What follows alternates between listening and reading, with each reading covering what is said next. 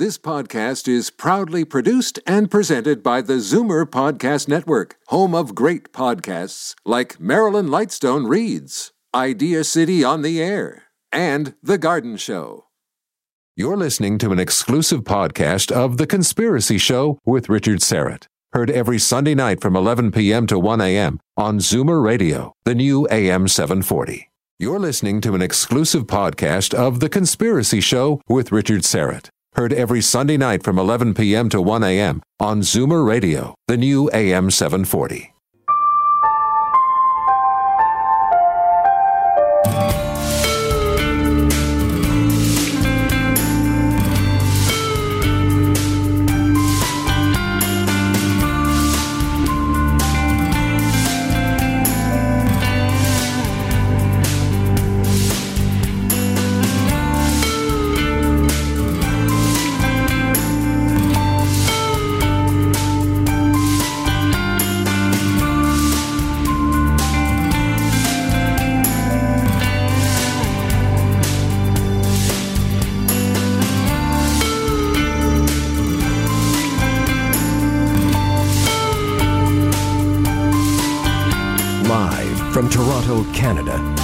Conspiracy Show with Richard Syrett from Zoomer Radio, AM 740. And welcome to the Audio Imaginarium. Come on in, weary traveler, hang your cloak on a peg, grab a stool, and come gather around the fire. There are stories to be told, and you are among friends. Happy Canada Day, 151 years young, and she doesn't look a year over 130. She must be taking lots of wild oregano oil. We'll find out more about that in a moment. If you hear fireworks in the background, don't be alarmed.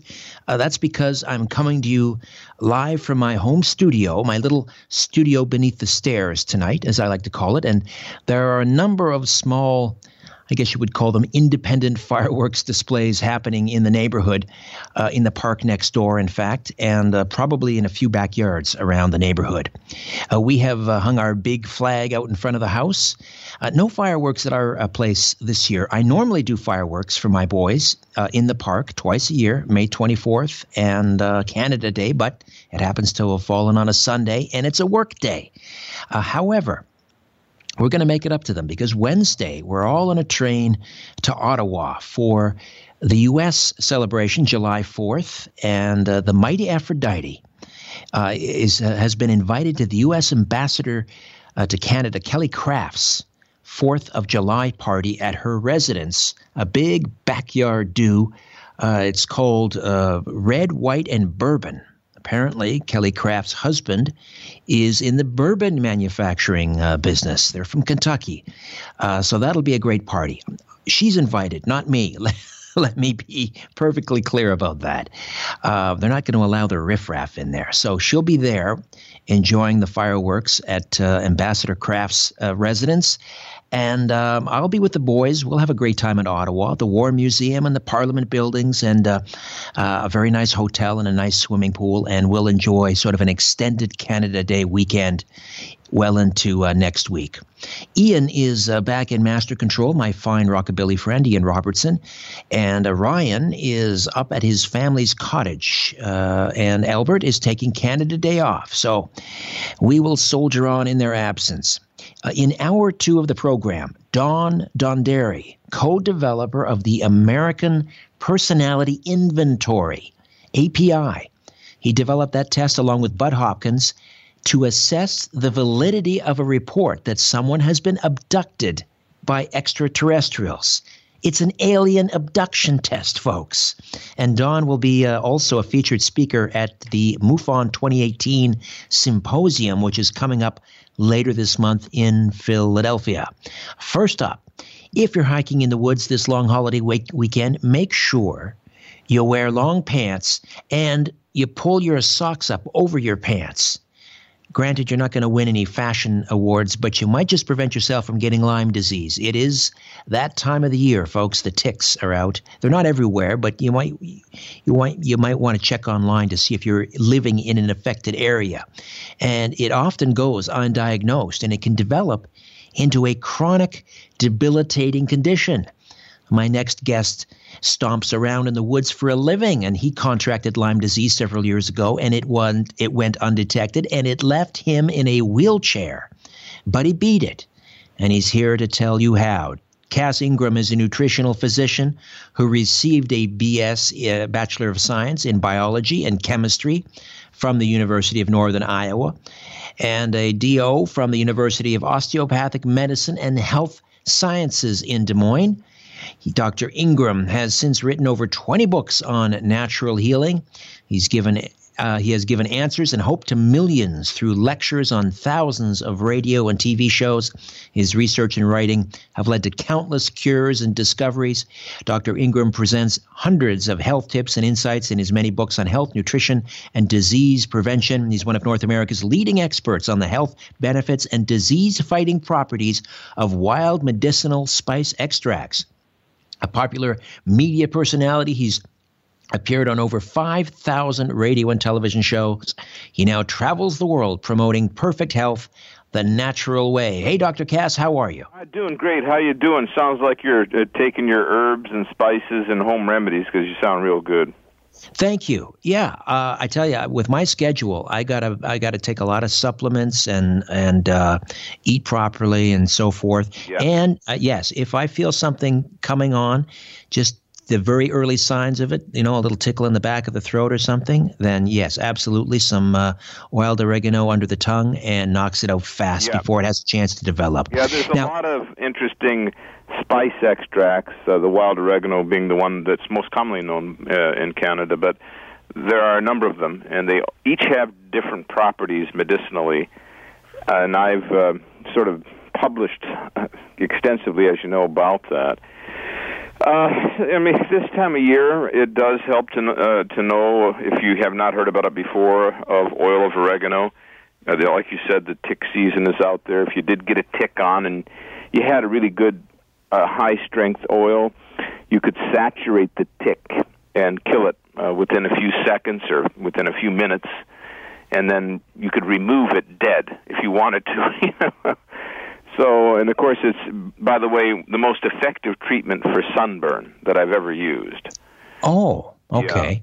The uh, super strength, you know, the oreganol is the original oil of oregano, and of course, since that time, a number of Canadian brands, other brands, come on the market. But the oreganol is very, very safe to use on damaged skin, wounds, decubitus ulcers, uh, MRSA, you know, uh, acne, boils, pimples, lacerations, abrasions. It's going to burn, but not as much as water. Isn't that interesting?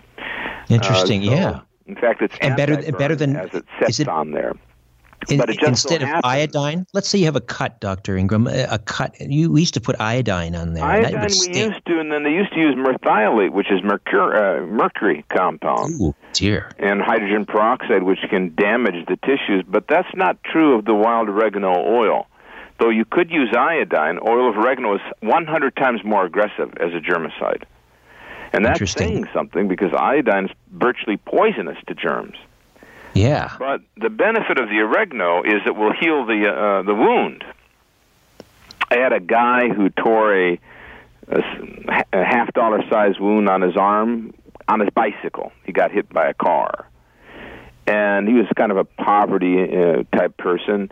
So we sent him the super strength oil of oregano. He just continuously saturated, and and he came uh, and showed me the lesion, and it dramatically healed with without any major scar tissue, even though it was a pretty good sized wound on his arm. So, uh, so that, you know, by destroying the infection, but then who would have ever thought that it would work for sunburn? Yeah. And it's uh, so effective for that. Well, what does it do? How do, how does it regenerate the tissue? Well, you see, this is a good point. The oregano oil, the real, true wild oregano oil, has the ability to make the skin make enzymes, like, for example, superoxide dismutase, certainly glutathione, catalase peroxidase. And uh, then it, so so all these enzymes that are needed for repair and regeneration are are becoming motivated, and then it, it, it dramatically cuts the inflammation in that skin layer, it also mobilizes the lymph. You know, you need that lymph to heal wounds. That's how the body deals with that. Uh, or an infection that might get into the skin. The lymph is dealing with that. There's nothing more aggressive in making the lymph flow. In fact, I had in a sidebar. I had a guy who had uh, elephantiasis, pseudo elephantiasis, on one leg. Okay, mm-hmm. I had him saturate the the leg with the oregano oil and take the oregano super strength 40 drops three times a day. 90 days later it was destroyed. The, the leg was normal to the other side. All that swelling. 40 drops a day for 90 days. day, 40 drops. Uh, but that you wow. can only use the edible one the oregano the original stuff. You can't be using these knockoff goofy brands that have come up. now getting back to this sunburn the mechanism of action is to interdict the inflammation in that deep tissue and homeopathically, like for like, heat for heat, and also somehow as an antioxidant because the oregano is a very potent one. It's uh, 100 times more powerful than blueberries. So it stops all that uh, that toxic inflammation, and so therefore, if you are going into the South or the Caribbean, you have to take it with you especially if you're fair skinned. Right, like me. Now, do you? Uh, I always joke. I don't tan. I stroke. Yeah, I know uh, you do. when we do that, when when are we going to do that program? We're supposed to try to do some TV or something. Uh, I'm going to have to, you know, be like having the parasol around you or something. exactly. Um, what, so, what do you do? Put that? Do you, do you put it in like a spray bottle? Well, you could do.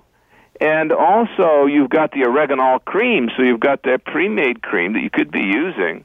That um, you know that you could put on if you want more of an emollient, and and then you should take it internally. So there's two ways to fight back against the sun with the oregano. About ten drops twice a day as an antioxidant. And 30, 33 ways not to wait for the sunburn, but to put some on before you go out. It works as a sunblock. Yes, it does. Really? Yeah, and you know it's the opposite of what you'd think. Now, mind you, if you work up a big sweat and you have the oil of oregano on your skin, you're going to feel the heat. Sure, sure, but it's it's an oil. I mean, this is a gift from God. You have protection against food poisoning.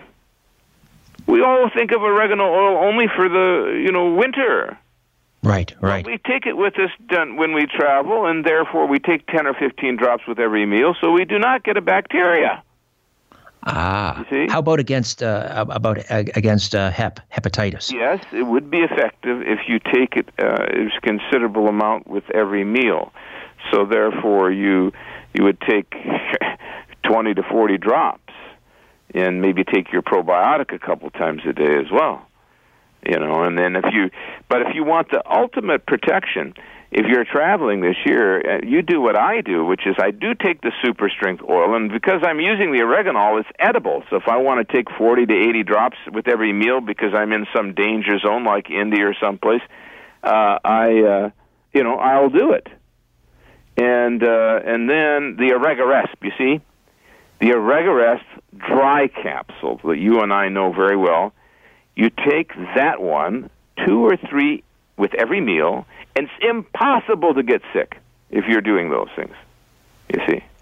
Wow. Now, my sister just retired. She was a, a, a nurse for uh, 32 years, I think. Oh, yes. And uh, if there in flu season, she would wear her surgical mask and she would spray the um, the, the oregano in in the mask. Oh, that was and all, and then also when she would when when she flies well, uh, on an airplane, same thing. Between you and I and all the, the the oregano has become a mainstay in the culture of Canadians. The oregano oil. I think so. And I think and, so. and see one of and certainly it's cut the costs for Health Canada. So that we should be on like the our picture should be on the wall over there. Uh, but I must say that that the beauty of the P73 material, though it's a little more dear, uh, is uh, is that it's edible. So that if we wanted to, let's say we had Hep, Hep C, or we had Epstein Barr, we have chronic Candida, we have uh, a drug-resistant germ, we have some sort of uh, bronchitis or sinusitis or chronic infection scleroderma, lupus, uh, irritable bowel syndrome, diverticulitis. Believe it or not, these are infectious diseases, esophagitis, gastritis, certainly H. pylori. Well, we take five to ten drops, or if you want to crank it up, 20 drops, two or three times a day, non toxic. You do it as long as you need to, whether it's uh, a month or two or three or four or five, uh, to, uh, to get rid of it. And in that respect, I believe we have helped make uh, the health of Canadians more simple. We don't need to have so many antibiotics. We don't need so many anti inflammatories. We don't need so much panic.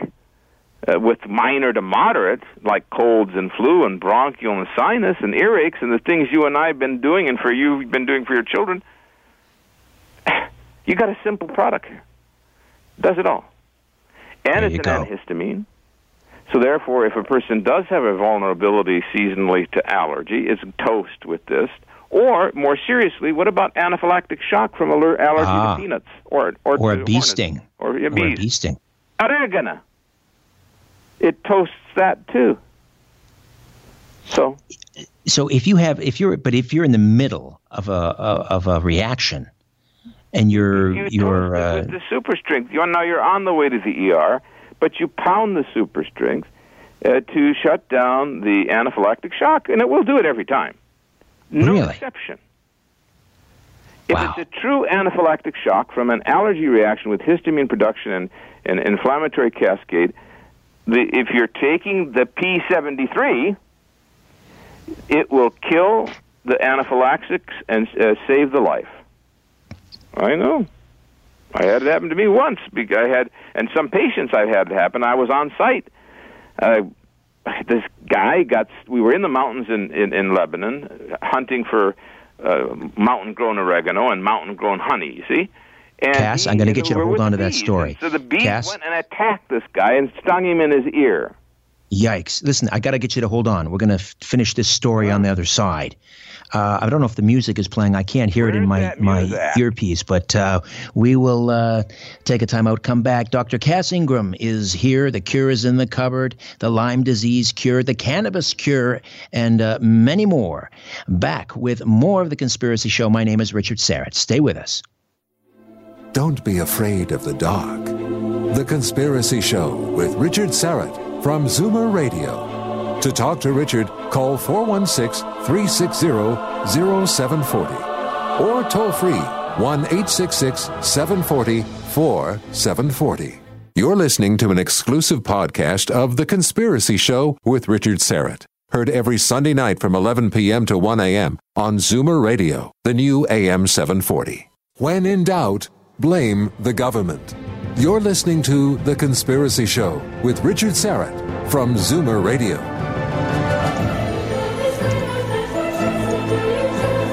Welcome back. Uh, Dr. Cass Ingram is with us. Coming up in the second hour, just a reminder Don Donderi, uh, who will be a featured speaker at MUFON 2018 Symposium in Philadelphia, July 27th to 29th. And uh, he uh, co developed the American Personality Inventory, which is basically an alien abduction test. And he'll be here to tell us all about it right now. Cass Ingram uh, is with us. Cass, I interrupted you. You're right in the middle of this harrowing story. You and a friend, was it you were in, in Lebanon? So we were in the mountains about 4,000 feet above sea level in Lebanon. Do you think we can get in the ER or emergency room? So, so he gets stung. I happen to have a little bottle of the P73. So I pried open his mouth. He's going into anaphylaxis. He fell to, fell to the ground. He was standing up. He fell to the ground. He's shaking. He's dying.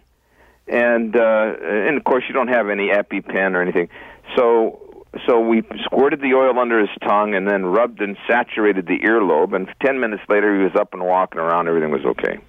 Why, why the earlobe? He got stung in the earlobe. Oh, that's where he got it stuck. Oh, I thought it was maybe like an No, acupuncture point or something. Right there, you see, and uh, uh, and some of this is fright, but also people are allergic. Sure, sure. Uh, so, I mean, I had it happen to me. I'm very allergic to celery. I try to stay away from it. Uh, and and so a dear friend of mine said, "Doctor, you've been working all day long. I'm going to get you a juice." And uh, I and so he brought me this juice. I drank it. I and I said, uh, uh, uh, "I can't Doc, what's the juice? He said it was celery juice, my friend. Uh, oregano oil, super strength. So they got me. He happened to have a bottle. He was a fan. I squirted it under the tongue, and it, it saved my life. that you would have died. Well, I would have had to go to the emergency room or something. Could have died, and Right. of course, it's scary. Wow. I didn't think anyone was allergic to celery. It's like 99% water, isn't it? I know, but I, my mother used to force me to eat it. I think it's something like that. ah, Um, okay. But in real life, people die from peanuts. sure. They die from uh, soy. They die from GMOs. You know, GMOs are very poisonous to some people that uh, certain individuals can react and, and they could die of shock. They die from penicillin. They die from pharmaceutical drugs, which are the number one cause of sudden death from anaphylaxis. They die in the hospital from uh, IV iodine or IV contrast when we could be routinely in the hospitals in the can in the ca- Canada, da, da, we could be giving the oil of oregano as an antidote. What about when you go into a hospital? There's so many. I mean, some, that's the worst place to be when you're sick because there's so many germs Oh, uh, and bacteria and and and. Um, I don't go unless I take the Germacleanse and the oil of oregano. you wipe everything down with that. Well, that, but I also spray a bit on my clothes and in my face, and I'm, I'm not much of a mask guy. And then I, uh, I use it on my hands, and then I take the oil of oregano whenever I visit a friend in a hospital, which is rare. Uh, I squirt a couple dropperfuls under the tongue, going and coming and coming out. I started talking about Lyme disease off the top, and um, there are so, there are different stages, and if you don't get it quick quick enough, you're into a chronic situation, which can happen within what days or weeks, right? If you don't if you don't detect it early. Well, this is it. Uh, the, the the the original Lyme, uh, children got bit in Lyme in Old Lyme, Connecticut, and then two weeks, a month, two months, three months later, they developed Lyme arthritis. And uh, some of them developed a bullseye rash, but the Lyme arthritis came on two, three months later. So it it depends. If if it's a bad enough infection, you could get sick right away, which could be a fever and flu-like syndrome and uh, inflammation, maybe skin, maybe headache, pressure, band around the head. But in most cases, you don't know, right? And Right. you end up with a bum knee or a bum shoulder or a bum ankle or tired and exhausted and feel sick. And you didn't know that a month or two or three months ago you got bit. Yeah. But even if you get the tick right away, uh, it's matter. the stuff that people no get because Lyme in three hours. The tick was on two hours, and they were getting Lyme. I have documented Right. cases. But it's not the tick per se; it's the things that ride in with the tick, It- right? It's the stink and rotten spirochete that it gets from the rodents Right. and from the uh, from the mice, the white-footed mouse, and from skunks and coons and and then the thing that's most disconcerting is it's a spirochete. So it's a corkscrew pathogen that corkscrews its way into the joint capsule and it eats the cartilage into the brain and then it eats the brain matter into the skin and causing like lupus scleroderma into the nerves of the face or the, well in, actually in the brain causing Bell's palsy causing ca- ca- causing paralysis. And then how are you going to get diagnosed with MS and Parkinson's and Lou Gehrig's in a in a rural or uh, you know uh, floral or, or you know forest area like Canada, if somebody's up there in the north or somebody's around lots of of bush and they have Parkinson's and MS, it's probably Lyme disease. So it masquerades as these diseases, or is does it Yes, it become these diseases? It masquerades as as in fact, I would at this point we're finding about eight out of ten MS has the spirochete in the brain. About 100% of the Parkinson's are having it, and Lou Gehrig's almost 100%. Alzheimer's 80 to 100% are having the spirochete. Who can explain it? So, just so I understand, are you saying that these people don't actually have multiple sclerosis? They have the spirochete, which that which performs or behaves like MS. Yes, this is, seems to be the case. Now, Lida Mattman did good work, God rest her soul, and published it in the CRC Press, Stealth Wall uh, Deficient Pathogens, and in which she dis- discovered, through brain biopsy and other material, 100% proof of the corkscrew Lyme spirochete eating up holes in people's brains. So we have to suspect, you ha- now it's not the only cause of MS, but in an area where there are a lot of deer ticks, if somebody suddenly comes down with multiple sclerosis, Bell's palsy, paralysis, Lou Gehrig syndrome, or and they have a history of being bitten by ticks, then we have to investigate that. And uh, and the reason that's important is the treatment, really, because if you do have Lyme in the brain, then or if you have MS, Parkinson's, Lou Gehrig's paralysis, Guillain-Barré syndrome, Bell's palsy, then the treatment isn't prednisone. Uh, the treatment isn't neurological drugs. The treatment is oregano oil. Oregano oil, Oregaresp, juice of oregano would be the minimum protocol. That's why it's so crucial to have the knowledge uh, that we have now. And now, also, believe it or not, lockjaw uh, it can be caused by, and TMJ by the Lyme spirochete. What is TMJ? The tem- temporomandibular joint, the jaw joint. Ah, okay. And then single joint arthritis occurring in a relatively healthy person that comes on with no plausible injury or answer is going to be Lyme disease.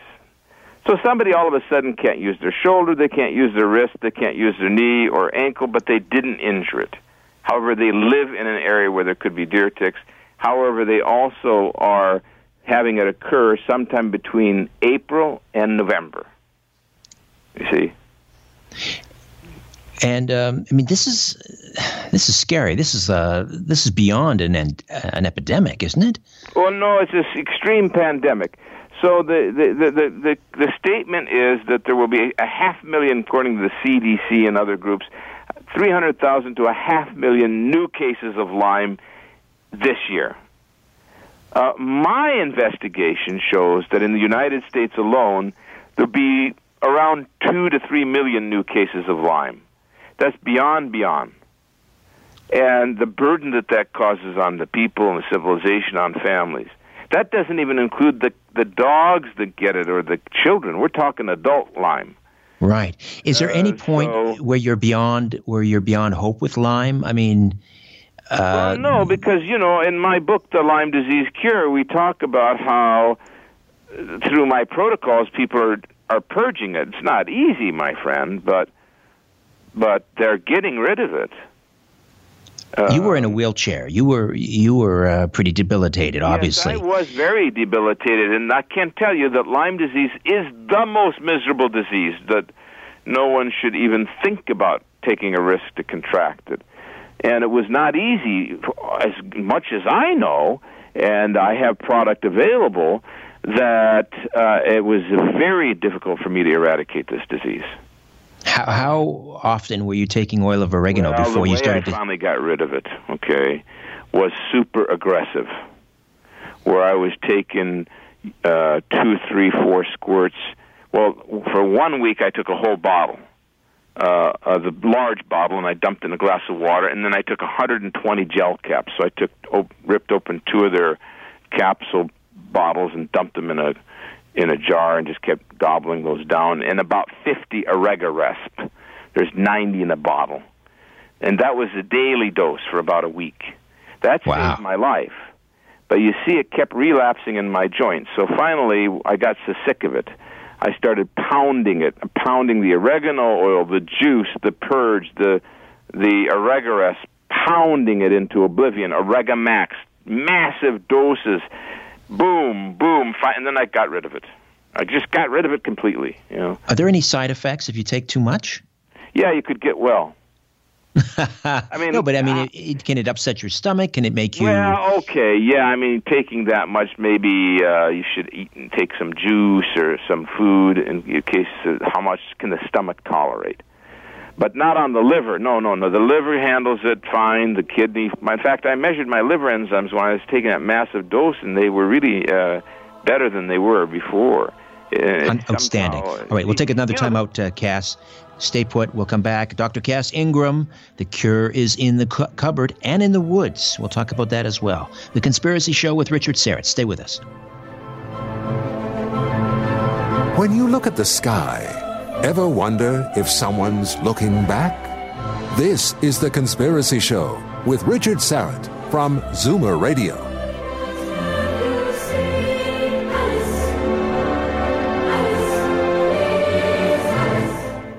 You're listening to an exclusive podcast of The Conspiracy Show with Richard Syrett. Heard every Sunday night from 11 p.m. to 1 a.m. on Zoomer Radio, the new AM 740. Curiosity? Or did the devil make you do it? Whatever the reason, welcome back to The Conspiracy Show with Richard Syrett from Zoomer Radio. To talk to Richard, call 416 360 0740 or toll free at 1 866 740 4740. Dr. Cass Ingram, The Cure is in the cupboard, The Cure is in the forest. Uh, let's talk about The Cure in the Forest, uh, uh, Cass. I, you, you know, you and I have talked about the chaga before, this uh, interesting kind of fungus that grows on birch trees up in the boreal forest that has remarkable healing qualities. What else? What else is going on? What have you discovered recently in the forest? Well, in the forest, you have the, the not only the chaga, but the the actual birch bark, and uh, birch bark is very rich in antioxidants.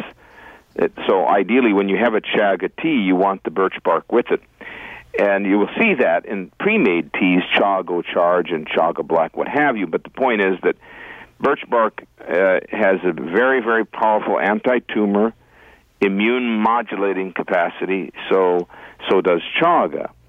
Uh, the other thing that we and uh, the birch bark discovery was pretty much something that uh, the Russians had made, and uh, they they had recommended that you when whenever you take chaga tea, you take take it with birch bark. Now, also one of the discoveries I made was the medicinal powers of tamarack bark. So that bark is uh, also uh, motivating the immune system, detox, anti-tumor. Uh, wild greens uh, that are remotely grown, burdock, uh, nettles, dandelion, but one of the things that I've advocated is not just the root, but actually extracting the uh, the the liqueur from the wild greens and taking it to detox. We found that those wild greens are also good for removing gallstones, uh, for purging kidney and bladder stones. Do you just eat the green, or do you make it as a tea? As anti-tumor agents as well.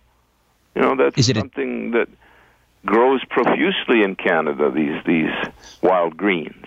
But do you what do you do? Boil it and drink the water, no, or that's what? going to kill it, Mister Sarah. You have to extract the liqueur, like the juice, you know, and take it down the hatch. How do you um, do that? How do you extract the juice? It's not easy. You have to go pick a bunch of wild greens and run them through a juicer. Oh, I see. Okay. Yes. I mean, the product is already pre-made. I heard a Healthy Planet commercial. Uh, it's called Dandomax and Total Body Purge. So we use those which are based on wild boreal forest Canadian greens in a raw state to clean out parasites, toxins, heavy metals, uh, PCB, um, kidney stones, liver, uh, or, uh, kidney stones, bladder stones, and gallstones. Yeah. After your Lyme disease, uh, um, uh, are you still are you still stomping around the woods the way you used I to? have- Or I've been waiting for you. When when are we going to go? uh, I, I, I'm, I'm planning though. I'm going up to New Brunswick to see my friends, God willing, and we're going to do a lot of filming because up there, the North American Herb and Spice people, they have Canadian bushmen up there that go in very remote areas to pick the burdock, the nettle, the dandelion, the wild berries, the chaga, the barks and he's retiring. So I'm going to try to capture him and his team uh, in the wilderness in about two three weeks, and uh, make a study of all, of all that is in the boreal forest. Um, are you coming? uh, I, I left my mosquito netting at the cleaner. That's an issue. Um, I want to ask you about the another book you've written, The Golden Root Miracle. The golden root, of course, being turmeric. Um, what's the latest well, on the, on the, um, the, the turmeric? latest on that is that the isolate's not the way to go.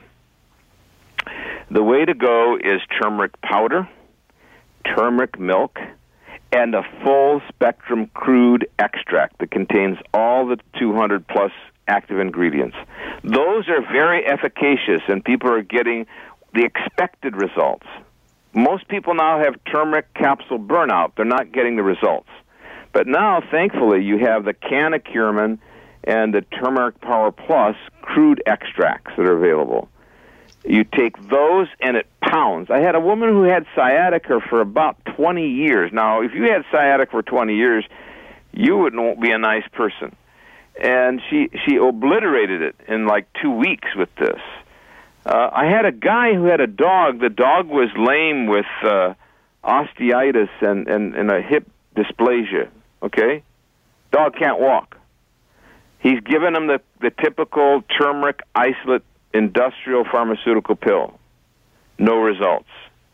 He gives one capsule of this Canna-Curcumin. I don't know about canna. This is a combination of, of uh, hemp extract with turmeric. I know it's in the states, but anyway, he gives one capsule of this, or the equivalent of just the, the full spectrum turmeric, is turmeric power plus. That was it. The dog said, "No more. I don't need any more. I'm fine." That was it. I'm telling you now, when you do the crude extract, unprocessed, whole food, as God made it in the bush, wilderness, whether it's crude chaga, crude birch bark, crude dandelion, crude turmeric, crude whatever, uh, crude wild oregano oil, you get the results. It's an energy thing, my friend. As soon as you manipulate it, hexane extract it, acetone wash it, you know, uh, excessively fractionate it, right? Divide it up, standardize it, manipulate it. You've lost everything almost, and you're wasting your money. Uh, so the, so, the I don't know, one turmeric, days- the, the turmeric milk. So you mix the powder in the milk. That's Is that the idea? You take your milk or your your almond milk or what you ever got, and you get organic turmeric, and you make an infusion, and that's going to be. And they already have it on the market. Some of the stores have this Terma milk. It's already pre-made, but you could make your own, and you drink that, and you're going to get better results than with the fancy dancy pills because you're taking the traditional way, the way people in India do it when they have a joint problem. Plus, it's delicious. And then you get the benefit of cognitive, improved cognitive function. Because if you take the full spectrum type, you get the turmerones and the other components, so you get the benefits to the brain, the pancreas, the anti diabetic, the skin, and the joints. All kind of benefits. And the heart, and anti tumor, and improved digestion. How about six in one? Now, Not bad. uh, we say that, and and but my king is still oregano. Number one, versatile oregano. Number two, turmeric. Number three, black seed. I ah, I'll ask you about the black seed when we come back. Stay tuned. Dr. Cass Ingram is with us. The Conspiracy Show. My name is Richard Syrett. Don't go away. The truth is not out there, it's right here. The Conspiracy Show with Richard Syrett from Zoomer Radio. You're listening to an exclusive podcast of The Conspiracy Show with Richard Syrett. Heard every Sunday night from 11 p.m. to 1 a.m. on Zoomer Radio, the new AM 740. If you're sure your phone isn't tapped, call now 416 360 0740 or toll free at 1 866 740 4740. Just a few moments remain with uh, Dr. Cass Ingram. What's uh, what's the miracle of the of black seed oil? The, the black seed, uh, Nigella sativa, my friend, it is a miracle for the, uh, the for the heart, for the skin, for the immune system, for the kidneys. Uh, the Prophet Muhammad said it's good for everything but death itself. That's not too far off. it's not going to do you any good if you're dying on a deathbed, but it's it, it's great for the heart and arteries. It's antihypertensive. It lowers the heart rate naturally. it it's ex- exceptional for skin health. Nefertiti's beauty secret, Cleopatra's beauty secret, black seed, my friends. What is it? Black cumin? Black? Well, not really. It's it's it's a Nigella sativa is in the buttercup family, so it's not a cumin seed, but it's known as black cumin. Ah, So it's on nan bread. You know, you see those little black seeds. yes. So Ah, so right. so it's very safe. Anybody can take it. Pregnant women, if they take it, will help benefit. It will help bring the breast milk in. Uh, it's uh, it's mentioned in the Bible as curative black seed. It was raised by Pharaoh as a crop. But but now you have available at some of the major outlets uh, oil of black seed in capsule and also in uh, in bottles. So, um, something for your heart, at the same time your kidneys and your digestion and your skin and your hair. I'm using it right now on a kid with alopecia. He lost all his hair, and, and the hair is coming in very nicely, taking it internally and applying it topically. Hmm. Oil of black seed. So if you've got uh, the oil of oregano, you've got turmeric, and you've got uh, black seed oil, it sounds like that's all you need in your That's medicine pretty cabinet. much uh, what you need to to to stay healthy. And um, you know, if you want to add uh, uh, some wild greens extract, either make them yourself or purchase them, then you could do a a, a spring detox. It's not too late. But uh, I would say we do need a bit of detox. Clean out the intestines, clean out the bowels. Now you can use black seed for that. Add in some total body purge and uh, eat lots of berries as a detox. So, uh, and then if you have infection in your body, a lot of times I see people right when I do the seminars in Canada, and I see that they got a lot of fungus or they have a virus. Then, what does the Bible say? Purge yourself with the hyssop that you'll be purified and clean. So don't forget your oregano. That's what they called it in the. Bible, hyssop. Yeah, hyssop comes from Esop, which is Hebrew, which means wild oregano. So, so the oregano is also uh, for detox. And where does the best oregano come from? The from best the wild oregano? Turkey and Lebanon and Syria. But now, unfortunately, what happened in Syria, so we have to get it from Turkey, and Greece has some, but not too much. And then, of course, that's the the Turkish is distilled into the Oreganol P73. You have also, uh, let's not forget, you can get the crude herb, and you know on bunches and sprinkle that on your food. Or if you don't have availability to do that, you can buy the Oregamax crude herb capsules and take those along with the oil. And then there's the aromatic water of oregano. You know, when I was in Turkey, they said to me, "Why are you using oregano oil? We don't use it here." Can you imagine that? he said, "This is what we use," and he he drug out a uh, a bunch of pop bottles, Pepsi bottles. They had corks on them. He was distilling that juice of oregano in his in his still. And I said, "Well, what do you use it for?" This is before this was on the market. Now it is, but he said, "Well, we use it to cure cancer, heart disease, and diabetes." I said, "You want to get me thrown in jail?" but uh, the aromatic water of oregano is a highly anti-diabetic natural medicine. It's also great for the heart. If somebody has a weak heart or heart failure or they're accumulating fluid, we I've used it for that. And it is anti-tumor, I have to say, you know. Is this stuff safe for pets? Yes, it is. It is a very famous for pets to take the pet water and put some of the oregano juice in there. You can put some oil. You can you can take a syringe and, and squirt it in uh, the dog or the kitty or whatever. Totally, totally safe. You know, nobody ever comes up to me and says, "Hey, if I have the pizza guy put five uh, five hundred percent more oregano on my pizza, do I have to worry about interactions with drugs or side effects?" Gah! But when they take the oil of oregano as a supplement or does it interact with my medication? Is there any toxicity? Can it hurt it? Remember, I told you I was going to tell you about that study. Oh yes, yes. They yes. took the liver of, of animals. They cut the liver in half. They, they, they, there's all kind of inflammation now.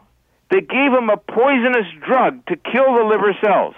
Then they gave the oregano. You know what happened? The oregano stopped the toxicity, shut down the toxicity from the drug, and it start it caused the liver to regenerate its tissues even though it was cut in half. And it made the enzymes go up in the liver so it could self repair. Don't tell me that oregano oil, if you're taking the real oregano oil, don't tell me it's, it's toxic.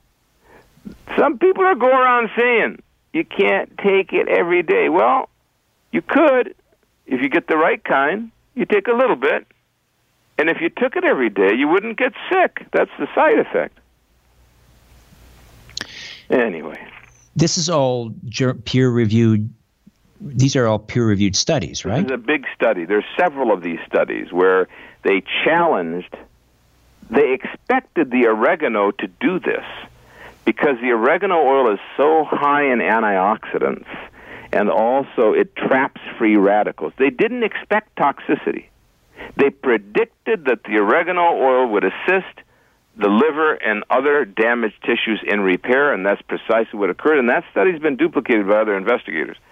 There are a number of scientific studies showing that if you give, if you if you destroy or damage tissue purposely in test animals, and then you give oregano oil, it always improves the the parameters because it's inducing the glutathione, it's inducing superoxide dismutase, it's inducing catalase, it's inducing peroxidase. These are repair enzymes that the body, if it doesn't make enough, it can't fight oxidative damage. Plus, oregano itself is the most anti, it's the highest antioxidant of any food. And on the on the ORAC scale, it scores 3,000 for the oil. Blueberry scores 30 It's a hundred times more powerful than than blueberry. Wow. So um, you know. We just have a few minutes. Talk to me about some of the other spices you're, you're high on. What about well, cinnamon? Cinnamon is excellent because you can take even that as a powder, as an anti-glycemic, and also for carbohydrate digestion and to prevent uh, toxicity from too many carbs. Uh, it's a pretty good antiseptic. It's anti-Lyme uh, there was a good study by Zhang and his group showing that oregano oil and cinnamon oil dissolve the Lyme spirochete. And uh, uh, fennel is another one we could move into fennel. Fennel we're using for hair growth. Uh, is having great success for uh, alopecia and sort of balding. I don't know about a, a cue ball, but people who lose their hair some from an illness or what have you. And uh, and then uh, fennel is also good for the gut. Cumin, cumin is good for prevention of uh, aging of the brain. It's excellent for the heart. It stimulates the gallbladder. It stimulates bile formation. Uh, you know, I mean, rosemary is an antioxidant that's in the brain and prevents the brain from aging or the nerves. Sage also uh, acts to prevent aging in the skin, the brain. Is it the extract, or can you just this is stuff that you just in, grow it in your garden and dry it? Yeah, you can. Uh, regular intake of rosemary increases mental acuity dramatically. So I, I will be writing a book on rosemary, but for now, you ha- you know I have a new book. You know that, right? The cannabis cure. No, it's called yeah, the Doctor's Guide to Wild Oregano: 101 Uses. Ah, okay. So again, always my go-to is the oregano for allergy, for histamine, for reactions, for toxicity, for wounds, for drug-resistant germs, for f- cold, for flu, bronchitis, sinusitis, cough, congestion. Uh, Don't forget snake throat. bites. Snake bites. Snake bite, scorpion bite, hornet, bee, uh, toxic reaction, chemical fume overcoming, chlorine gas. It's my go-to 101 uses. Uh, skin disorders, not not necessarily an acute case of psoriasis, but more or less uh, rash, uh, bruising, irritation, itching, and uh, yeah, diarrhea, food poisoning, prevention, not getting sick when you travel. I mean, how could one thing do all that? And I'm not even scratching the surface. Because, now, hmm? Can you clean with it? You should do it. But there's already the form, they have Germacleanse, micellized, that you would use to add a little bit in your mop water or to mist around the cutting board or to use in the refrigerator to kill the mold. But right. you could just put a few drops of oil of oregano in anything you want for that um, on a sponge and to keep the sponge from being contaminated. Uh, and then, of course, what could be better for cleaning the mouth than oregano oil to cut back on the plaque and the bacterial levels? That, Gingivitis, that, right? Yeah, keep. The, so you you could rinse with that after you brush your teeth. Rinse with it, or use it as a dentifrice by itself, and uh, and then you know obviously you could use it topically on an acute tooth or gum disease or inflamed gum or root canal problem or post surgical. Use it aggressively uh, on the teeth and gums. You know. CassIngram.com. Cass Ingram, I N G R A M dot com and how many books have you written now is it it's got to be close to what 30 40 and i've got six i'm trying to do all, all i'm gonna get them done one of these days uh, the infection connection look for that to come up and uh, and more lots more dr cass always a pleasure thank you my friend yeah, stay healthy and uh, keep hunting for the next cure. Bye.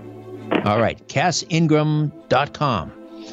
Don Donderi, when we come back, the alien abduction test, right here on The Conspiracy Show. Stay with us.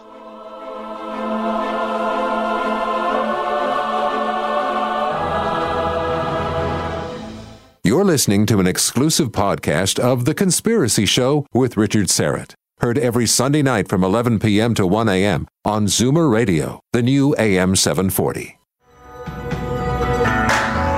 Live from Toronto, Canada, Earth. The Conspiracy Show with Richard Syrett on Zoomer Radio.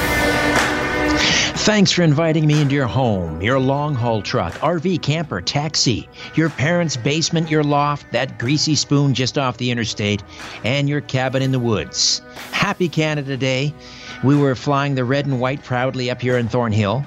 Uh, that's where I'm broadcasting from tonight this morning, my little studio beneath the stairs. Hey, have you checked out my podcasts yet? Conspiracy Unlimited. New episodes drop every Monday, Wednesday, and Friday go to conspiracyunlimitedpodcast.com to subscribe. And if you like rock and roll and mysteries, rock and roll and the paranormal, have a listen to the Rock and Roll Twilight Zone. New episodes drop Wednesdays at midnight, 12 a.m. Eastern. That's part of the Jericho Network in association with Westwood One. Just Google it, the Rock and Roll Twilight Zone with Richard Syrett. It's available everywhere. Also, check out my live events page up at strangeplanet.ca. I'll be appearing at Occulticon Occulticon on Saturday, July the 14th. That's up at uh, the Mythwood Events Grounds in beautiful Holstein, Ontario. And for tickets and more information, you can go to occulticon.ca. That's O C C U L T I C O N, occulticon.ca, or again, the live events page at strangeplanet.ca. I'll be there speaking, I believe it's at 1 p.m on Saturday, July the 14th, and then that's under the big lecture tent. And then again at 3, I'll be part of the Paranormal Roundtable. Hope to see you there. Hey, did you know there's a test you can take that can help determine whether you've been abducted by extraterrestrials. The American Personality Inventory is a test that was co developed by Ted Davis, Bud Hopkins, and Don Dairy to assess the validity of a report that someone has been abducted by ETs.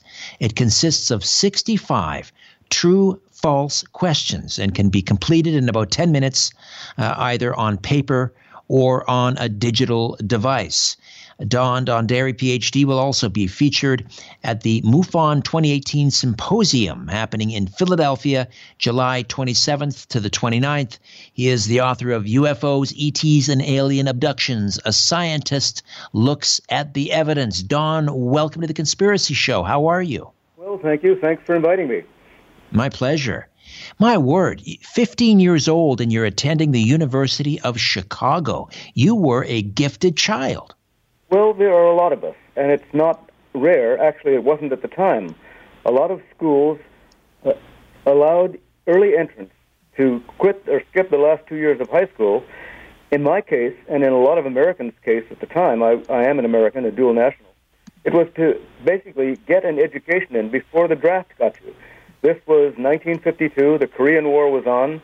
American boys were being drafted left and right, and some people in education thought kids should get a chance to get an education before they got into the army. So uh, by the time you were 18, you had a um, you had a BA and a Bachelor of Science in biological psychology. By the time you were 21, what is biological psychology? Well, it's got a different name now. It's called physiological psychology or neuropsychology. It's the study of the human brain and the human organs connected to the brain that make us walk, talk, think, and behave. And so it's basically the biological origins of behavior. And that's what I've been studying one way or another for most of my life. Ah, fascinating. So, how then did you come to co develop this American personality inventory? How, how did that happen? Well, it's a long story. I could probably spend an hour telling you, and I'm sure you don't want to hear the details, but here's the basic outline. I've been interested in the subject of UFOs professionally since about 1965, which is quite a while now. I realized as a psychologist specializing in human vision and human memory that the people who were reporting UFOs weren't all crazy, weren't all deluded, weren't all under the influence, but were reporting what they absolutely recalled and remembered well. And the reports were consistent. I'm a professional scientist. This is a subject that most professional scientists don't take up, but I did with my professional training and my statistical ability and what have you. And from that day, I was in contact with other people in the field including the well-known uh, abduction researcher Bud Hopkins, who is an American painter living in New York, and his friend and associate Ted Davis, who's a social worker and well skilled in the same kinds of things that I am, namely dealing with people, getting them to express their personalities on paper and pencil tests, and what have you. So what happened was that Bud and Ted, through a long, uh, complicated history of research, wanted to get to the bottom of who was abducted and who wasn't. So they put together a 608 question true false test that they thought would get to the heart of the abduction experience. That's a lot of questions. They also only had people that they thought had been abducted because Ted and Bud and various other researchers like David Jacobs in Philadelphia and others had made a very careful study of people whose stories hung together, were consistent, were credible, and could be believed. They gave this test to those 70 odd people. Then they asked me to cooperate because they knew I was interested in this field in finding other people who weren't abducted so that I could give the test to two other groups of people. And here's the story. One group were people who were around McGill, where I spent my academic career, and had no connection with the abduction or uh, uh, UFO field whatsoever. They were just adults who were interested in helping us develop what we called a personality test. But they didn't know we were studying UFOs or abductions. They just thought they were being helpful to a guy in the psychology department because he wanted to develop a new test with an innocuous name, American Personality Inventory. Since we're in Canada, we'll take America to mean North America, but you get the idea. It doesn't sure. give anything away. Right. Then we got another group of people who, as is the case with most North Americans, knew pretty much what abductions were about because they'd seen movies, uh, they'd seen The Day the Earth Stood Still, they knew about aliens, they knew about UFOs, they knew about uh, people being snatched, at least in stories. And we asked them to beat the test, to actually fake it. We had no reason to think any of them were real abductees, but we asked them to take the test and score it as well as they could to pretend that they'd been abducted. Now we've got three groups of people. One group, quote, real, unquote, abductees, studied by Bud Hopkins, Ted Davis, and other people. Another group of what we call in the trade controls, normal people off the street, more or less, who just cooperated with us to take a test. And the third group were fakers, people we wanted to beat the test, pretend to be abductees. And what happened, to make a long story short, and it's been published, and nobody in your audience will want the de- details, we were able to, I was able to use statistical methods, uh, very standard methods, to demonstrate complete separation among those three groups based on 65 of those 608 questions. So this boils down to telling you that what we've got is a short test that will make us reasonably certain if somebody comes with an abduction story, whether they made it up deliberately in order to fool us, whether it really happened to them, or whether it might have happened to them but we're not really certain. So we can have a sort of probability statement. This person, this person we think is 90% certainly an abductee. This person is 0% certain an abductee. And that's what we did. It's a little test. It doesn't end the story, but it certainly helps to make it a little clearer. Now, those people that you chose for the control group or the simulator group, how are they vetted? Because you know, based on what we know now from that poll that was uh, that that Roper poll that I believe Dr. Jacobs and I believe Bud Hopkins was involved in designing. I mean, you know, the number of people that are abducted, it's it's it, potentially. I mean, it's the numbers are staggering. How do you oh, vet the control and, and simulator to make sure that there may be people in those groups they don't even know they've been abducted? That's a very good point, and I can't answer it. I can't get around that problem we asked them questions that would indicate whether they had or thought they had been, and the ones who were in the control group said no. But you could always say, and that's an absolutely good point, there may be people hidden in those groups who didn't know themselves that they'd been abducted because none of these symptoms, if you want to put them, call them that, came out. But what usually happens is this. You're right. And you got that right on. The Roper poll, which was done in about 1991, came up with a figure of something like 37 million Americans, because the poll was limited to the U.S., uh, were thought to have been abducted. That seemed like an absurdly large number, but I got into this argument at the very beginning, and now you're asking me to tell my story because I went to the, the convention at MIT in 1992 when this Roper poll result was presented. And I stood up, being a smart aleck, and said, All very well, Bud Hopkins and Ted Davis, but we need to do more work. And here's an outline of some other things we should do to follow up on this to see if it's real. And so they got back to me and said, Yeah, we've developed this test. You want to help us uh, verify it? So this is a real case of cooperation. And that's the way things should work in science. Somebody makes a claim, like 37 million Americans have been abducted. Somebody else stands back and says a little skeptically, Well, how can you be sure? They came back and said, Well, we made a test after the fact. We think this might satisfy you. They sent me the test. I found these other groups of people. We gave all these people, the ones they thought were abductees, the ones I thought were controls, and the ones I thought were fakers, the test, and were able to separate them. But you're absolutely right. There's no guarantee that every person in the control group was not an abductee. There's also no guarantee that everybody in the abduction group was an abductee. You're taking the word of experts for that, the experts being David Jacobs, Bud Hopkins, Ted Davis, and on my side, the expert, me, and the students who worked with me, that these people, as far as we could tell by questioning, did not have this experience. But you're right, with human experience, as any psychologist knows, it's an iffy thing to be certain what's happened and what's not happened. And you, now as, well as I, know that yes. people are not completely consistent in what they remember about themselves what they tell other people about themselves, uh, what they forget from time to time and remember again. It's a complicated business dealing with people. I wish it weren't, but it is. Sure, sure. I mean, in the radio business, when people used to fill out the ballots for ratings, you know, all those people that pretend they listen to jazz and they don't, but they think that's what people want to know. So, I know. Exactly. Uh, but now that you've developed the, the API, do you think it's time to go back and redo the Roper poll? if anyone would give us a couple of hundred thousand dollars, sure. That's the problem. I actually presented when I was talking about this conference, which was in 1992 at MIT. It was called Alien Discussion. The work's been published, and I then put to, I put a, put together a budget at that time. That was 1992. I figured the whole thing, the verification, getting people back in, interviewing them, uh, following up, would cost about two hundred thousand dollars, and that was Wow. a long time ago. So, Don, gotta take a t- me I have to a take a- dollars. I'm sure we can get the same thing done today.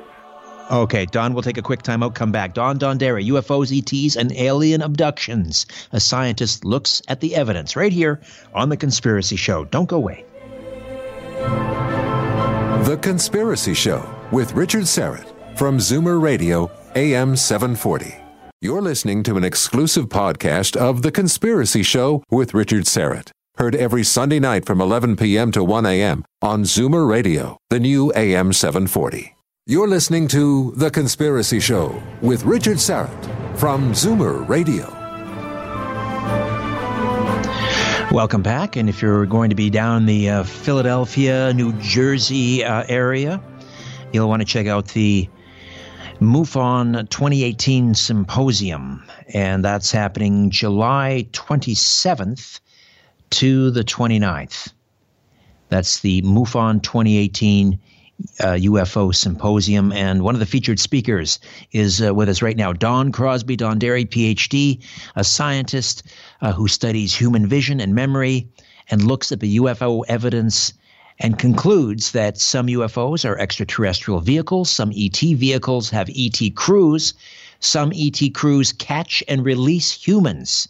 They study us. We'll uh, talk about that uh, in a few moments. Right now, we're talking about the American Personality Ident- uh, Inventory. Uh, this was a, a test that he co developed with uh, Ted Davis and Bud Hopkins, and essentially uh, a test to determine the likelihood that someone has been abducted by aliens. What are some of the questions, the more pertinent questions on this test, Don? That would be giving it away in advance. And I don't actually have the test in front of me.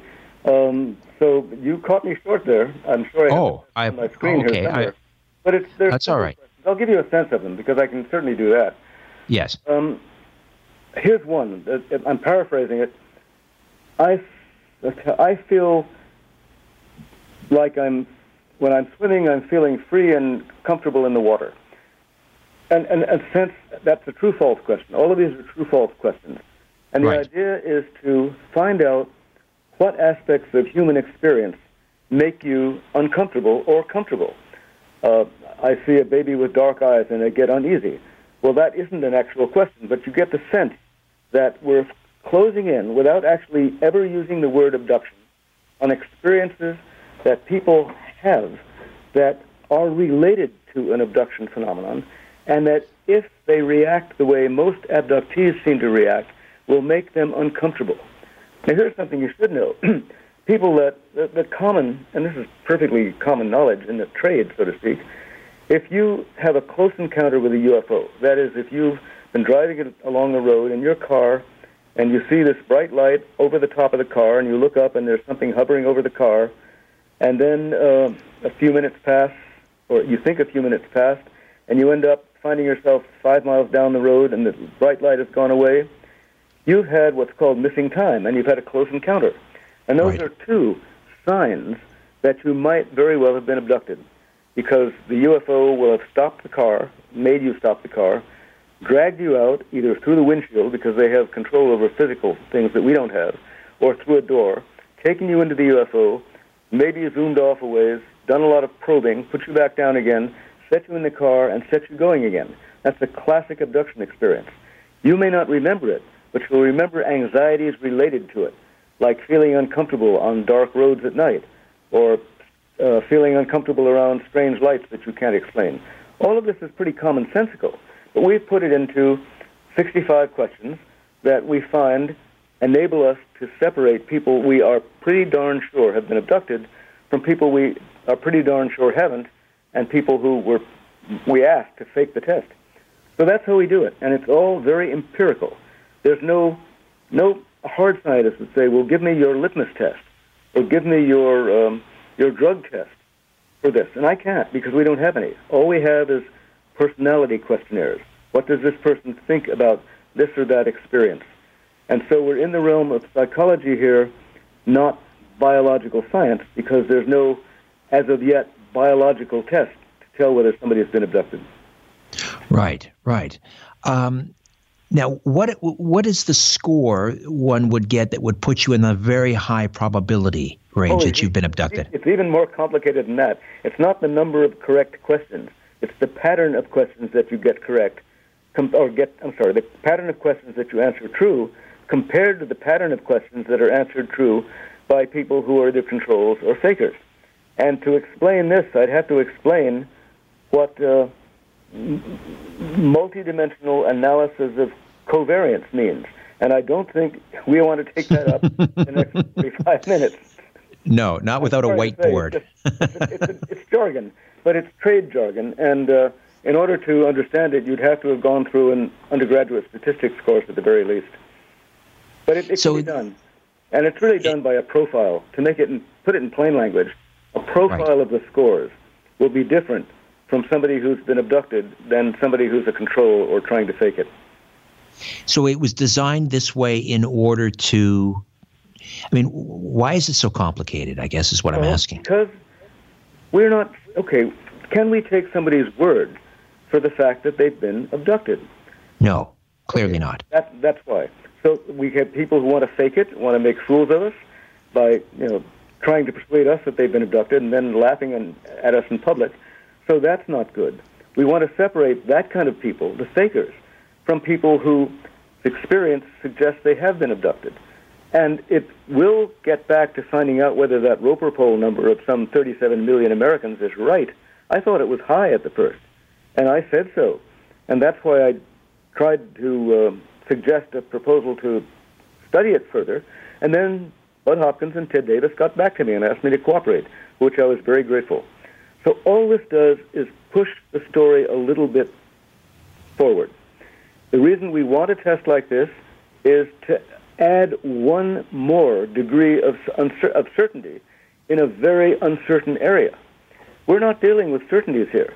You get out into the world, and if you ask 90% of the social scientists in the university, or say even 90% of the psychologists in practice, are people being abducted by aliens? You know what they'll say. I know as well. Are you crazy? Is that guy crazy?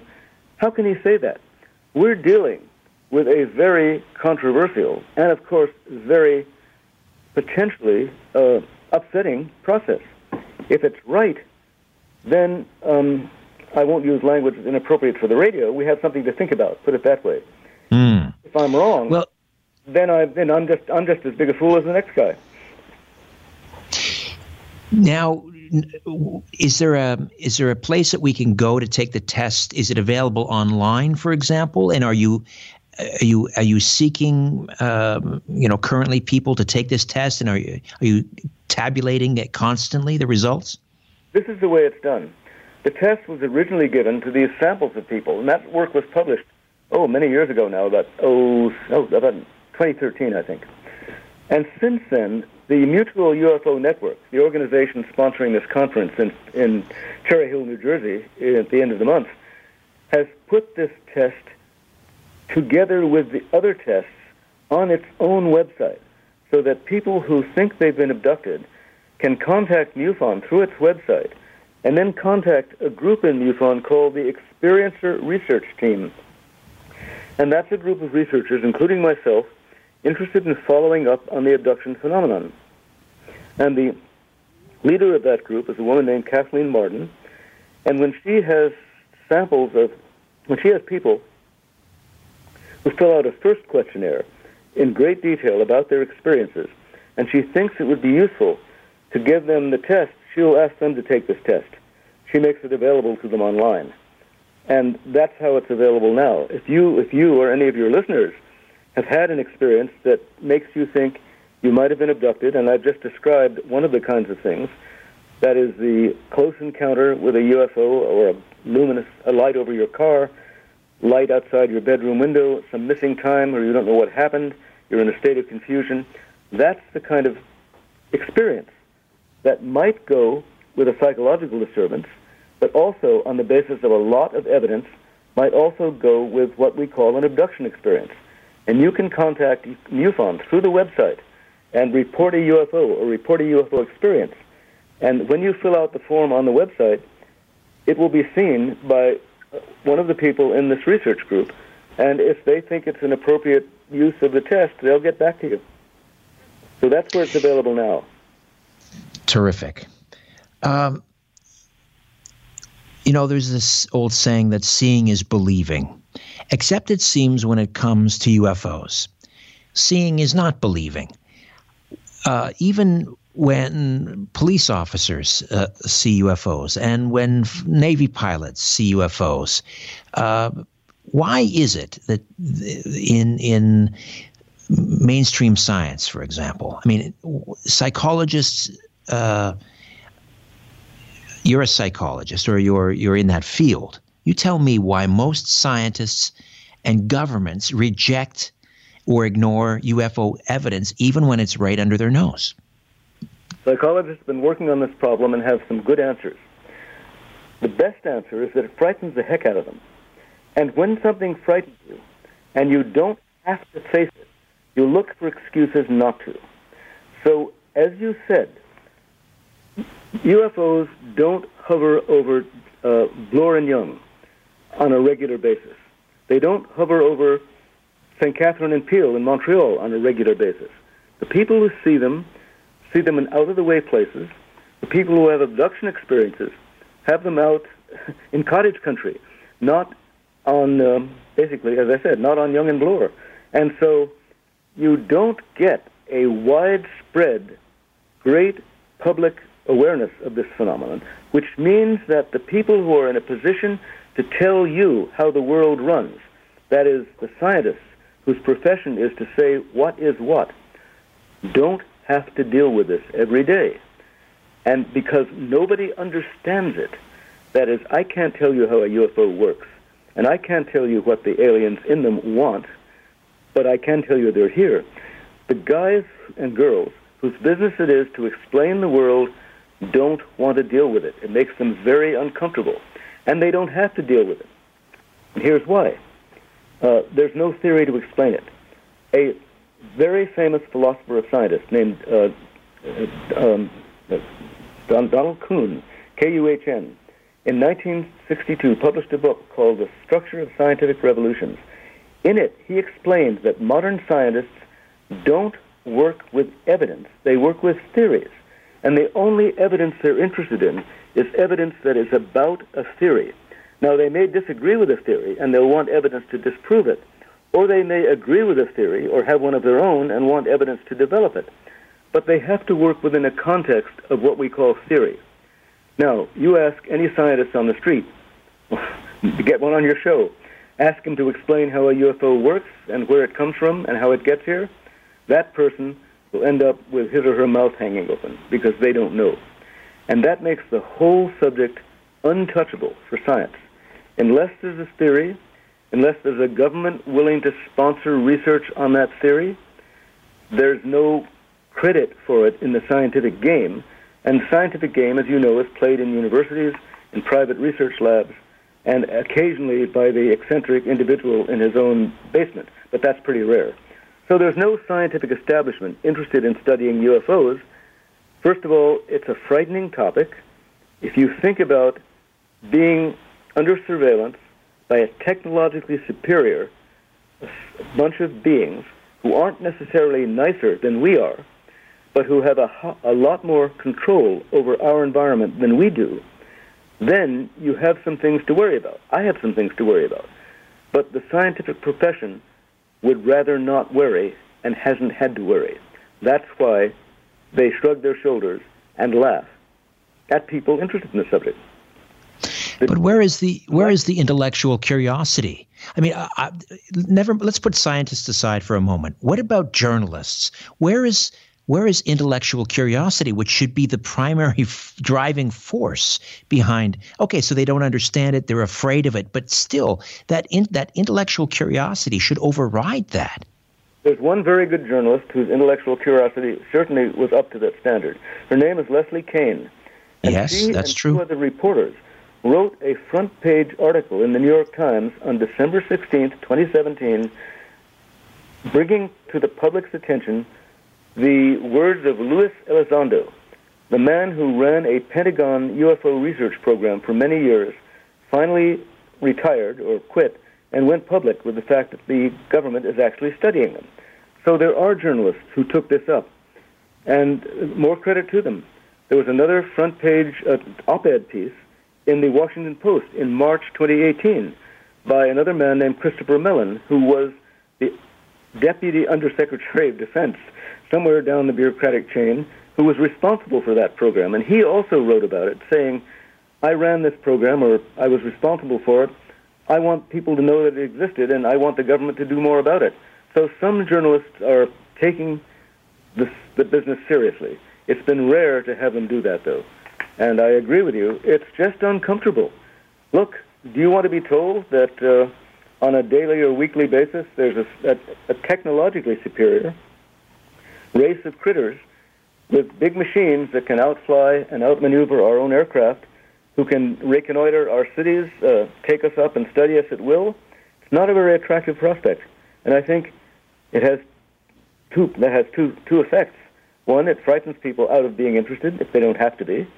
And secondly, it certainly uh, provide, provokes defense mechanisms. And the easiest defense is the guys who are interested are crazy. They, they have no standard in society. They're just among the loonies, pardon me, and they don't deserve to be taken seriously. Why are you different? You're a scientist. Why are you different? Why am I different? Here's one reason, and I, I this is because in my entire academic career, except for the first five years, I had that marvelous privilege called tenure. Now, you know that tenure means that a university professor who achieves it cannot be fired for doing his or her job. He, he or she can be fired if they don't teach, don't show up, uh, behave badly towards students, or do other things that are out of the realm of acceptable stuff. But if that scientist or that philosopher or that humanist or that English professor publishes a paper that people disagree with, he cannot or she cannot be fired for doing it. It means academic freedom for the academic. And I took advantage of it. And uh, it's a great privilege. Very few of us have that privilege to risk expressing our opinion and not lose our income. And that gives you a great deal of freedom, and I've always appreciated that. And I've appreciated the university, namely McGill, and the university system, which is our North American system, that gives us that privilege. It's a rare. But I'm but I'm guessing you know tenure aside, you still suffered the slings and arrows of uh, ridicule and so forth. I have a pretty thick skin, put it that way. Also, a reasonable amount of self confidence. And so that didn't bother me. I actually was an excellent researcher. See, a lot of my work had nothing to do with UFOs. I published many papers and uh, several textbooks, as well as the work I've done on UFOs. So I had a strong professional career, as well as my interest in UFOs. As a matter of fact, I was also a university administrator, running an important program in the graduate faculty. So all of these things combined, and the university, I guess, uh, left me pretty much alone as far as that stuff is concerned, and I never felt, um, how shall I put it, threatened by my interest. In fact, it was publicized in the university internal newspaper and so forth and so on. I was either fortunate or just dumb, one way or the other, and I managed to stick my neck out without getting it cut off. Put it like. Don, stay tuned. Uh, we'll uh, come back and pick this up on the other side. UFOs, ETs, and alien abductions. A scientist looks at the evidence. Don Donderi, PhD, on The Conspiracy Show. Don't go away.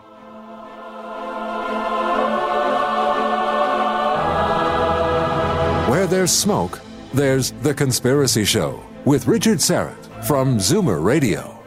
You're listening to an exclusive podcast of The Conspiracy Show with Richard Syrett. Heard every Sunday night from 11 p.m. to 1 a.m. on Zoomer Radio, the new AM 740. Don't be afraid. The Conspiracy Show with Richard Syrett from Zoomer Radio, AM 740. Don Crosby Donderi, PhD, is with us, the author of UFOs, ETs, and Alien Abductions. He'll be the one of the featured speakers at the MUFON 2018 symposium happening in the Philadelphia area on uh, July 27th through the 29th. Um, how how how soon do you think we could see uh, credit courses in ufology in post-secondary education, or is that a pipe dream? Very pertinent question. Here's my situation, and it does reflect a certain amount of resistance in the academic community. Right now, Richard, I'm teaching a course in what's called the McGill Community for Lifelong Learning, which, as it sounds, is a program, a non credit course program for people who are at retirement age or have time on their hands and are interested in cultural events. I teach a course called UFOs, History and Reality. I've been teaching it for three semesters, uh, 16, 17, and 18, and I'll be teaching it again in the uh, winter semester of 19. I've tried repeatedly to get the Faculty of Arts and Science to take on a credit course of the similar type, and I have run into an absolute brick wall. Uh, I almost don't get my emails returned, put it that way. Uh, there's, and I just told you that this is a highly charged topic for people who don't really feel comfortable dealing with it. I take a psychological position. I describe the evidence from a psychological point of view. I deal with the, and this I do for my retirees who enjoy the course, I have to say, and I enjoy teaching it. I take up the philosophy of science that I've just briefly described to you, the problem of fitting this particular set of data into a scientific box, since there isn't any box for it. Uh, the whole business comes right up against the built-in resistance to dealing with a topic that is one uncomfortable and second has no strong theoretical base in modern science. We don't understand how they work. And the people in the Faculty of Arts and Science at McGill don't particularly want me to tell tell undergraduates that we've got a problem, put it plainly. So we've run into resistance there, and you you've you've hit the weak spot in the academic world as far as that's concerned. Not weak in that the um, the continuing studies people were happy to give me a place to teach this course, and my continuing studies students like the course, and I enjoy teaching it. But the credit people, not so easy. Not even as an elective. I mean, I would imagine students would be lined up three deep around the around the corner to sign up for a, uh, an elective course like that. Yes, but you're not running the Department of Psychology or the Department of History and Philosophy of Science, and they their thinking is this: there's a crazy guy coming in from outside, a retired professor, who wants to take our best students away and and give them a diet of sensationalism, and there's nothing to it. That's their thought. I'm serious. They don't want to touch it with a 10 foot pole. And I've certainly explored it, and I've, I've made the best case I can, but it doesn't get me very far. That, it's kind of you... funny to me because I teach the course, and I obviously do research in this area, as you're aware, and I have colleagues who are not in universities. The, this research is being funded privately. You may know that there is MUFON, this large private research organization, which I think the motto was something like the study of UFOs for the benefit of humanity, which I endorse completely. Mm-hmm. And more recently, a rock star named Jim DeYoung has Tom DeLonge. Tom DeLonge. his own company called To the Stars Foundation. And what yes. he's trying to do is raise money from other people to finance a kind of private capital investment in studying the problem, which is fine. I can't see it returning any investments, but it's a way for people to put in money and get some credit for it on their tax forms. Uh, more power to him. But this is all done privately. The next question you're going to ask is, what's the government doing? And the answer is, I don't know everybody in the trade, everyone in the UFO field, has his or her suspicions. And as I said, there were two whistleblowers at the turn of the year one who was actually running the program, and the other guy who was supervising it, uh, respectively Elizondo and Mellon. They talked about the small scale UFO program in the Pentagon, which is running currently and has been running for about 10 or 12 years, as far as they were able to tell us. That may or may not be the only U.S. government involvement in the subject. And um, that's all I know. All the rest is rumor. But um, there's, there can't not be interest because the evidence is so strong. Not even not not to the academic, but to the, how shall I put it, the un, unprejudiced and open minded observer, the evidence is strong. And it has been for 40 years. This is not new. 50 years. this goes back we're coming to 1947, up. really. Sure. Yes, uh, we are. You you brought this up. Um, we're coming up on a break, so I'm just going to ask the question, and we'll pick it up on the other side. But you said, you know, we have a problem. Now, there's a sizable portion of the uh, UFO community, if I can use that term, and I hate using those types of terms, but for shorthand, we'll call it the UFO community, who believes that extraterrestrials are not only technologically advanced, they're probably spiritually more advanced, and they look to them as some sort of savior for humanity. Uh, but increasingly, we have people like uh, David Jacobs who see a far more menacing uh, um, uh, motivation on the part of the ETs. Uh, we you know, Jacques Vallée, who, who, talk about who talks about this, you know, great deception the deceivers. Um, what is? I mean, there's this huge schism in in the in ufology. Those who who see them as knights on white steeds, and then those who see them as something very nefarious. Where do you fall uh, in, in, in, among these two camps? Very nefarious. Very mm. clearly, we can talk about that. Sure, I'm not at all happy that there are critters who have superior technological abilities who go around picking us up, poking needles into us, giving us hybrid babies, and putting us back again. I don't think that's good. to put it mildly. We'll uh, take a time out, come back, and we will pick up on that point. Don Donderi, PhD, UFOs, ETs, and alien abductions. A scientist looks at the evidence. Back with more here on The Conspiracy Show. Stay with us. Beaming across North America the Conspiracy Show with Richard Syrett from Zoomer Radio, AM 740. You're listening to an exclusive podcast of The Conspiracy Show with Richard Syrett. Heard every Sunday night from 11 p.m. to 1 a.m. on Zoomer Radio, the new AM 740. This is The Conspiracy Show with Richard Syrett on Zoomer Radio.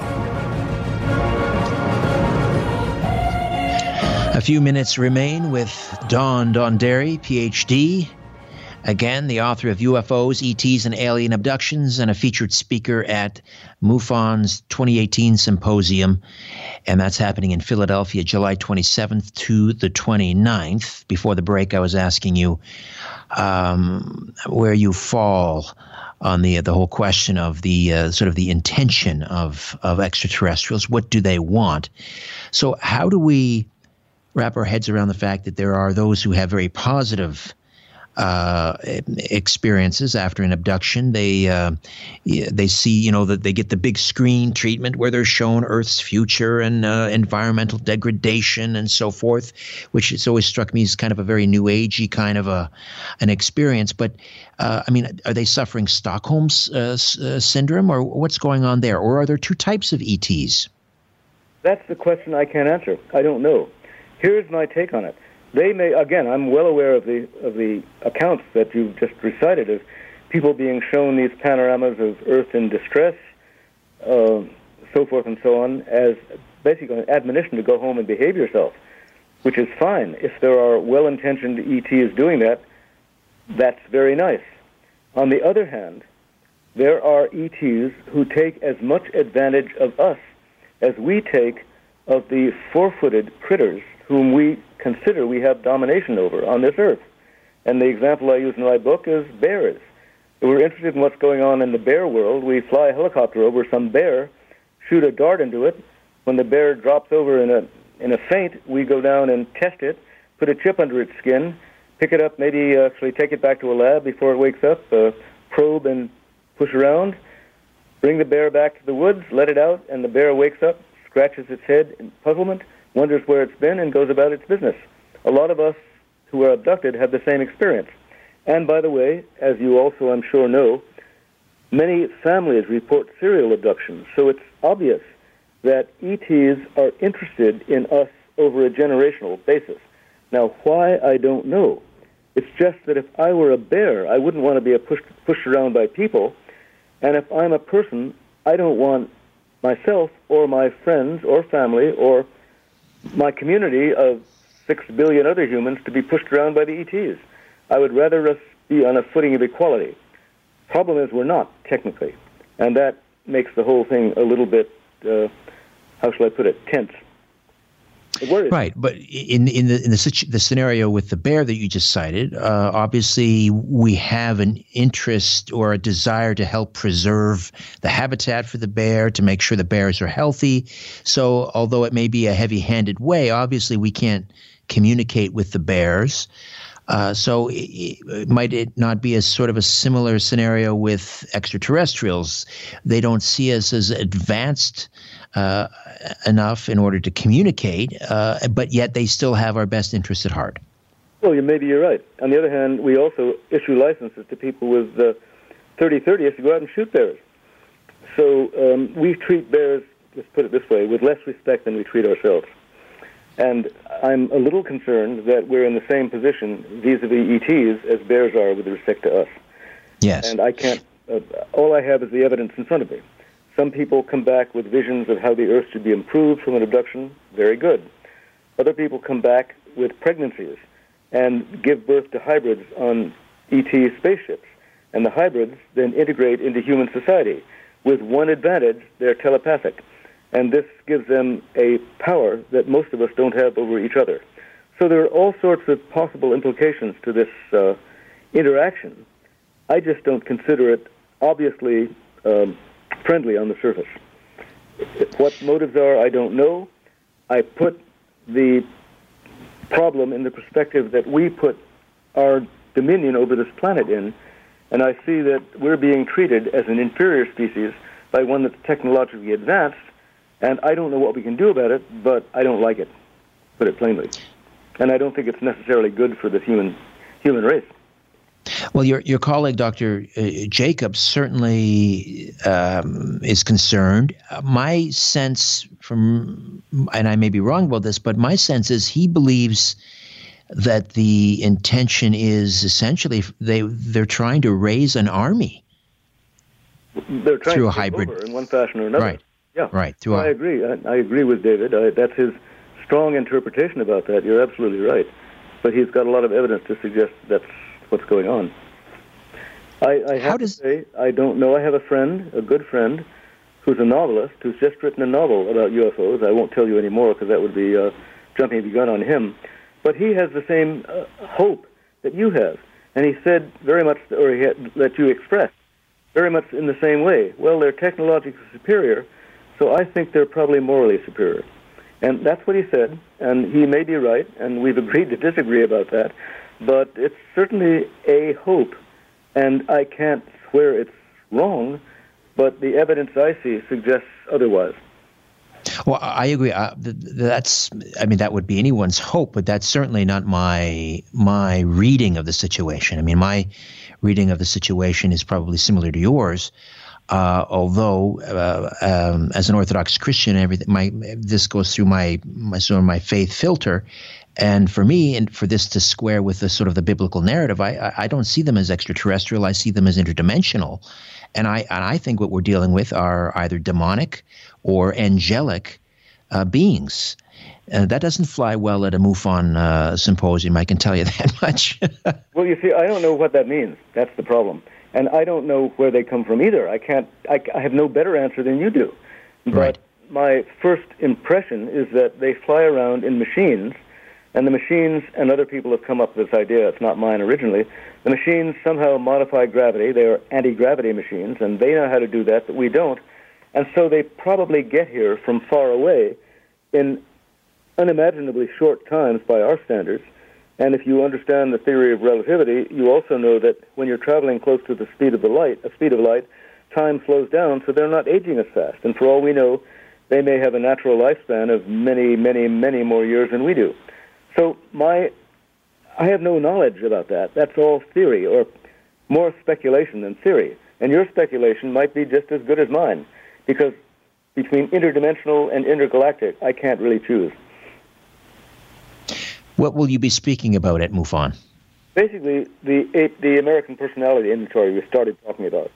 I'm covering the, re- the research that we did, that is Budd Hopkins and Ted Davis and I did, and the work that uh, Kathleen Marden, who's the director of the Experiencer research team, has added by giving this test to many people who are who have come to MUFON to uh, have to ex- to express their own abduction experiences.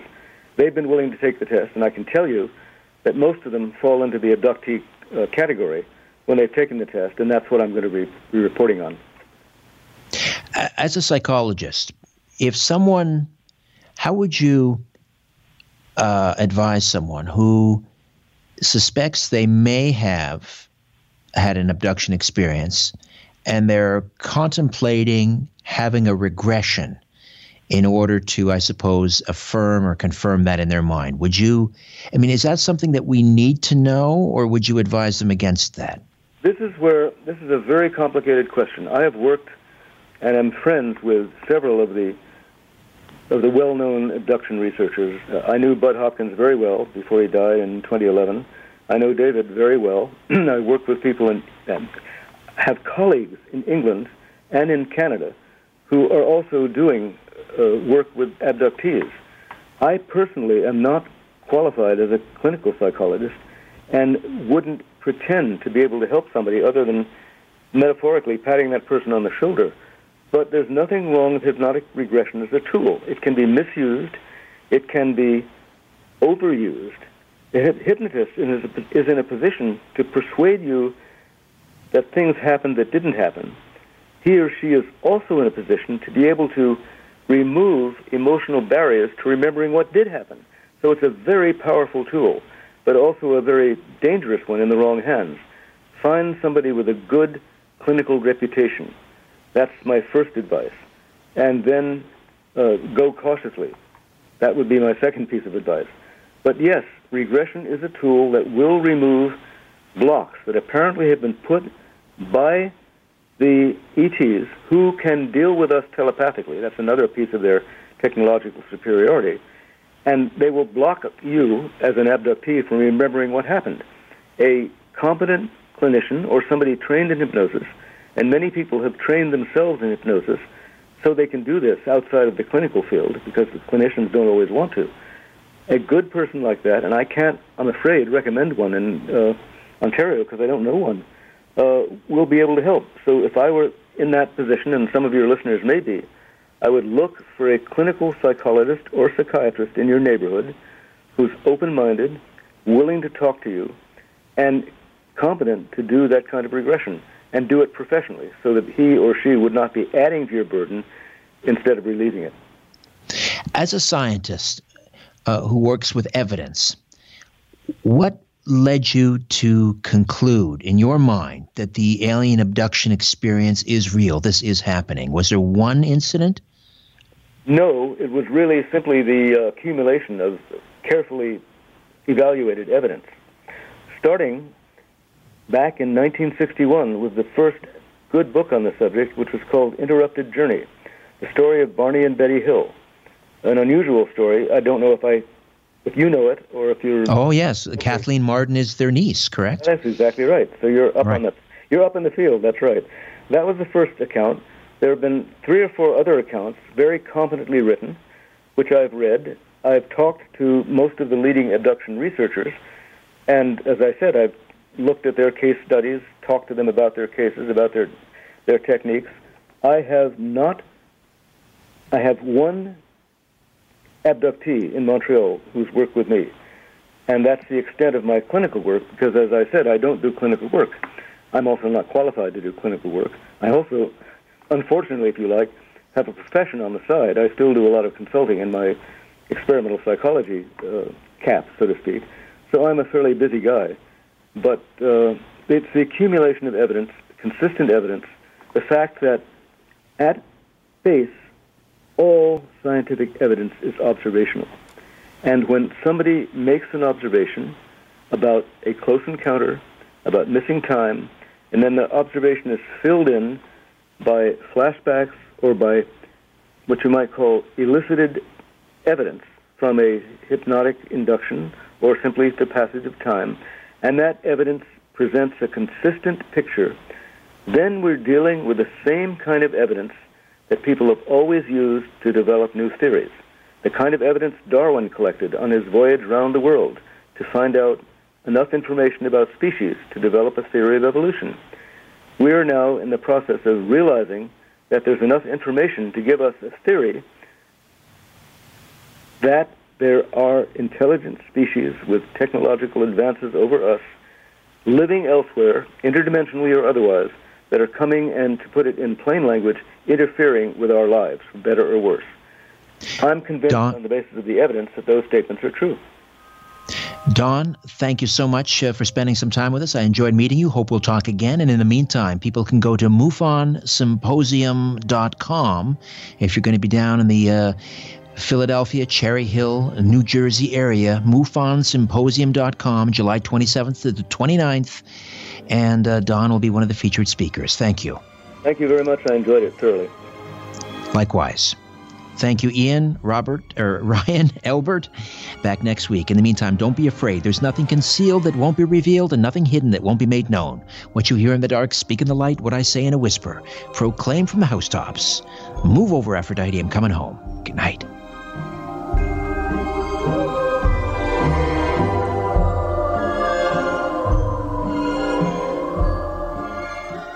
This podcast is proudly produced and presented by the Zoomer Podcast Network, home of great podcasts like Marilyn Lightstone Reads, Idea City on the Air, and The Garden Show.